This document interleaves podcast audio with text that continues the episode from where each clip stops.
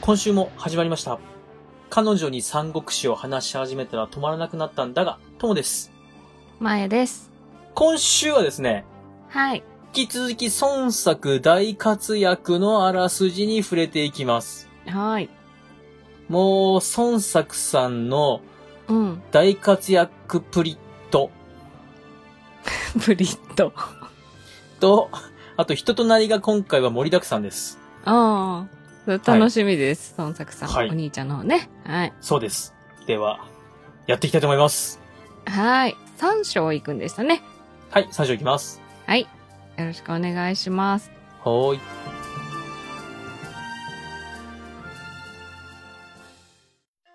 彼女に三国志を話し始めたら止まらなくなったんだが。では、早速あらすじに入っていきます。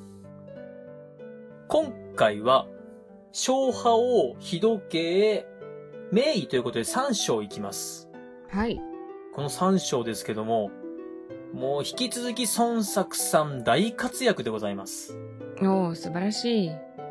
前回互いに侮辱し合って終わった二人、うん、うん。まあ孫作と。と太子なんですけども、うん。次の日の戦いでもまあお互い侮辱し合って、うん。孫作がもう若いんで、いやもうよっしゃやってるわい。やったるわとなりかけるんですけども、まあはい部下が、いやいやと、大将がそんな言っちゃいけませんっていうことで、代わりに部下が行きます。うん。で部下が行きまして、戦いが始まるぞっていう瞬間に敵の大将竜陽さんが退却と、逃げるよーって命令するんですよ。あら。で、大使としては、んうん。え、こっからなのに何が起きたのって思うんですけども、はい。どうして引くんですかチャンスなのにと問いかけますと、うん。で竜陽はですね、えー、なんか本城が落ちちゃったと。なんと大使もびっくりなんですけども、はい。太子寺と孫作軍が対峙している間に、はい孫作軍はなんと別動隊を送って、おー、竜陽の本城を攻め落としていたんです。なるほどね。まあ、火事になったりとかしてたから落としやすかったのかな。そうです。あの、火事になったお城は、まあ、別のお城で、ああ、さら違にうんだ。奥の方にある本拠地が落とされちゃったんですよね。おー。で、竜陽軍はうん本拠地が落とされたので、さらにどんどんどんどん奥まで引いて、うん守り、守りの体制を整えないばと引くんですけども、はい。孫作軍が追撃してきて、もうやられまくります。うーん。で、この逃げながらの戦いの中で、竜陽軍の豪傑、何人かいるんですけども、そういった者たちもどんどんどんどん死んでいきまして、はい。その様を見ていると竜陽は、あ、こりゃダメだと。うん。あいつも死んだ、こいつも死んだ、あ、城も落ちた。あ、もうダメだと。いうことで、諦めて、遠くに行っちゃいます。うん、遠くに、ね。あ、もう僕逃げるんで、って。うんはい、僕ちょっとあの、逃げますって。うん、で、この逃げた先っていうのが、まあ、劉氷さんっていう人で、まあ、はいこの人も劉星の人なんですけども、はい。この劉氷さんのとこに逃げます。はい。僕逃げますっていうことで。で、多くの劉陽の部下たちが孫作に降参します。うん。しかし、一部の人間は抵抗を続けまして、はい。奥の方の城にこもるんですけども、うんうん。このこもった城を孫作が攻めている時に、はい。ある将軍が孫作に向けて矢をいます。うん。すると、その矢が、見事孫作に当たります。あ、で、あ、孫作に当たったんじゃないで、次の日見ると、あれなんかあの、お葬式の時にかかってるうん。旗みたいのついちゃってるよと。あら。孫作軍みんな悲しんでるじゃないと。うんうん竜陽軍のスパイも忍ばせてるんですけども、うん。はい。その忍ばせているスパイからも、いや、孫作軍、お葬式の準備してますよって情報が入りまして、うん。竜陽軍の残党は、やったと。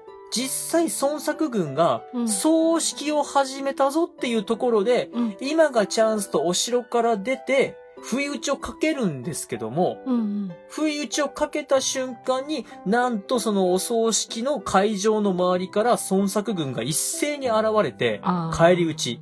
はいはいはい。ああ、図られたーということで城に戻ろうとすると、うん。死んだはずの孫作が現れて、うん。竜陽軍の将軍は首を取られてしまいまうす。ーん。じゃあ、なんか前もそんなのあったよね。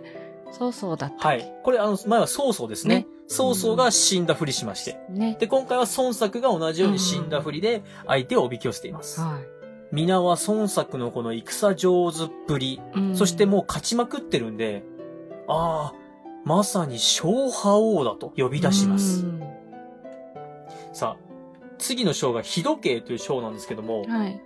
孫作の勢いがすごく、周りの地域はみんなどんどん降伏していきます。うん。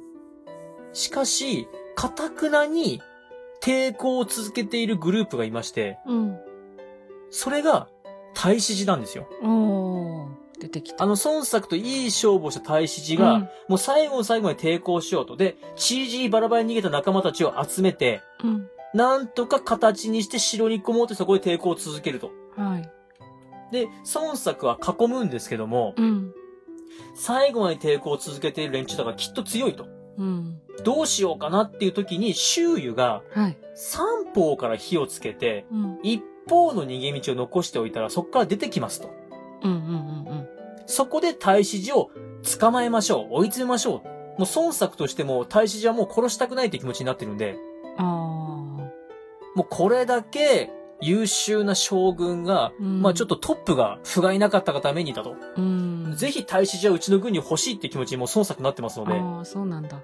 うん。で、作通り三方から火をつけて、片一方の方、逃げ道を逃しておくと。うん。風が強いので火は消えなく。孫作軍が三方がどんどん攻めてくるので、作戦通り太子寺は残った一方から逃げます。うん。太子寺は奮戦するんですけども、はい。仲間もほとんどやられているし、うん。もはやこれまでということで、捕まってしまいます。はい。で、孫作の前に生徒書いた太子寺なんですけども、うん。まあ、男らしく、いやーもう早く殺せと。うんうんで、孫作に殺せと言うんですけども、孫作は、うちに来ないかと、うん優しく口説きます。太子寺は、その男気にも触れ、まあ、降参し、孫作の部下になります。うん。うん。孫作と太子寺は、太子寺の方がちょっと年上なんですよね。うん。でしたね。30歳って書いてあったね。そうです、そうです。で、うん若い孫作は、いや、太子寺将軍と。まあ、一緒に酒でも飲もうと。うん。で、いや、これからは、年若い僕のためにいろいろアドバイスをくれと。うんうんうん。、で、大使上ですね、じゃあ、早速なんですけど、ちょっと辛口なアドバイスいいっすかと。うん。捕まってすぐこれ言うんだが、大使すげえなと思うんですけうど、ん。確かに。で、この時、大使寺が、孫作に、こういう策はどうでしょうかって出した策が、なんと3日間俺を自由にしろと。うん。あなたが今捕まえた私を3日間自由にしてくれたら、うん。バラバラになった流用軍の中で、知事になった優秀な人間たちを集めて、うん3000人の軍隊にしてうん。帰ってきますけども、うん。あなたにそんな器ありますか的な。試されてる。僕を逃がせますかみたいなことを言うんですよう。ん。そうすると孫作は、オッケーいい よちゃんと帰ってきてねーって軽い感じでうんうす。ん翌朝、部下がびっくりします。うんうん。あれ昨日大使に捕まえてましたよねえ、いや、お酒飲んで、なんか、オッケーって言ったら行っちゃったってなっちゃったんです よ。もうみんな、ええーと、うん。うんマジか大将と。あんなに苦しめられた敵なのにと。うん。うん。で、3日経ちます。はい。 3日目。うん。もう走れメロス状態の孫作ですよ。うん。いやー、あいつは帰ってくるあいつは帰ってくると。うんうんうん。でもなかなか帰ってきません。約束の時間。日時計を置いて、時間きっちり計ってるんですけども、太子寺は、うん。なんと、約束通りの時間に、うん。約束通り3000人を連れて戻ってきます。ああ、かっこいいね。あー、もうね、男と男の約束なんですねねう。うんんで、次の章、名医に入りますが、はい。軍はどんどんと増え続けます。うん。で、孫作は竜陽を倒した後、さらに南南へと行きまして、うん南の他の有力者たちもどんどんどんどん倒していきます。はい。で、この途中で、いやーってだいぶ軍も増えたし、まあ支配範囲も広がったからお母さん呼ぼうと。うんななんか割とそれ、みんなそうだね。そうですね。お父さんとかお母さん呼ぶのは恒例なのね。もうあの、親孝行が美徳なので。うん確かに。はい。で、お母さんって僕もついにここまで大きくなったよっていうことで、お母さんを呼んで、あるお城で、弟孫権を守りにつけて、うん。そのお城で暮らしててねっていうことで、各地を転戦するんですけども、はい。どんどんどんどん評判聞いて人が集まってきて、孫作は南南へと行くんですが、うんそんな中で、母を守っていた孫権の城、うん。そこを敵に襲われまうす。ん。敵の襲撃を受けてなんとか守りきるんですが、はい。お母さんを守るために、ある将軍が大怪我をします。あらら。うん。この大怪我を誰か治せる名誉はいないかということで、はいいろいろ探して、カダという名前のうん。お医者さんを連れてきます。はい。このお医者さん、この大怪我をパッと一目見て、いやー、これは1ヶ月で治りますよ、とうんうん言った通り、なんとこの将軍が1ヶ月で本当に怪我が治ってしまうんですよ。うん。うん。いや、で、まさに名医だね名医だねっていうところうで、んこの章が終わります。はーい。なるほど。えー、今回のあらすじとしては、うん。孫作大活躍のところでございました。はーい。あの、まあ、南に進撃しながら、動きながらだけど、先生うまかったってやことだよね。やっぱり孫家うんのそうです。地っていうのそはうでね。す。戦略がめちゃめちゃす上ごく手だったんですよね。うん、上手だったんだなっていうのがよくわかりました。ではぜひ読んでください。はい。読んでおきます。はーい。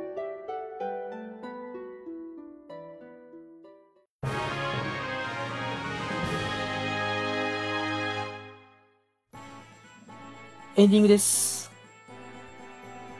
今週は孫作大活躍のところ触れてまいりました。うん。本当に大活躍だった。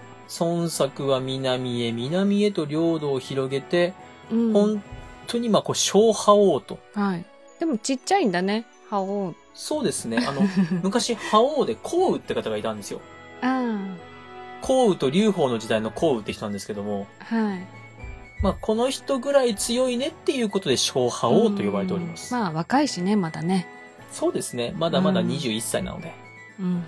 さあ、そんな孫作へのファンレターもいただければと思っており ます。そうメールアドレスそをお願いします。はい。では皆さんのご意見、ご感想をお待ちしております。メールアドレスが数字で359、アルファベットで DAGA、三国だが、アットマーク Gmail.com。エピソードの概要欄にお名前だけで送れるメールフォームをご用意しております。また、ツイッターをされている方は DM でも結構です。感想は、ハッシュタグ、三国だが、三国を漢字、だがをひらがなでつけてつぶやいてください。よろしくお願いいたします。はい。次回のあらすじからまたですね、はい。劉備が出てきますので、はい。ゴーファンの方は、ちょっと寂しくなるかもしれませんが、食ファンの方は、主人公劉備の活躍がまた見えますのそでも、そもそも主人公だ主人公忘れないでね、みんな。はから。 忘れないでね、はい本当にね。い、忘れないでねっていうところで。はい。では、また次回、バイバイ。バイバイ。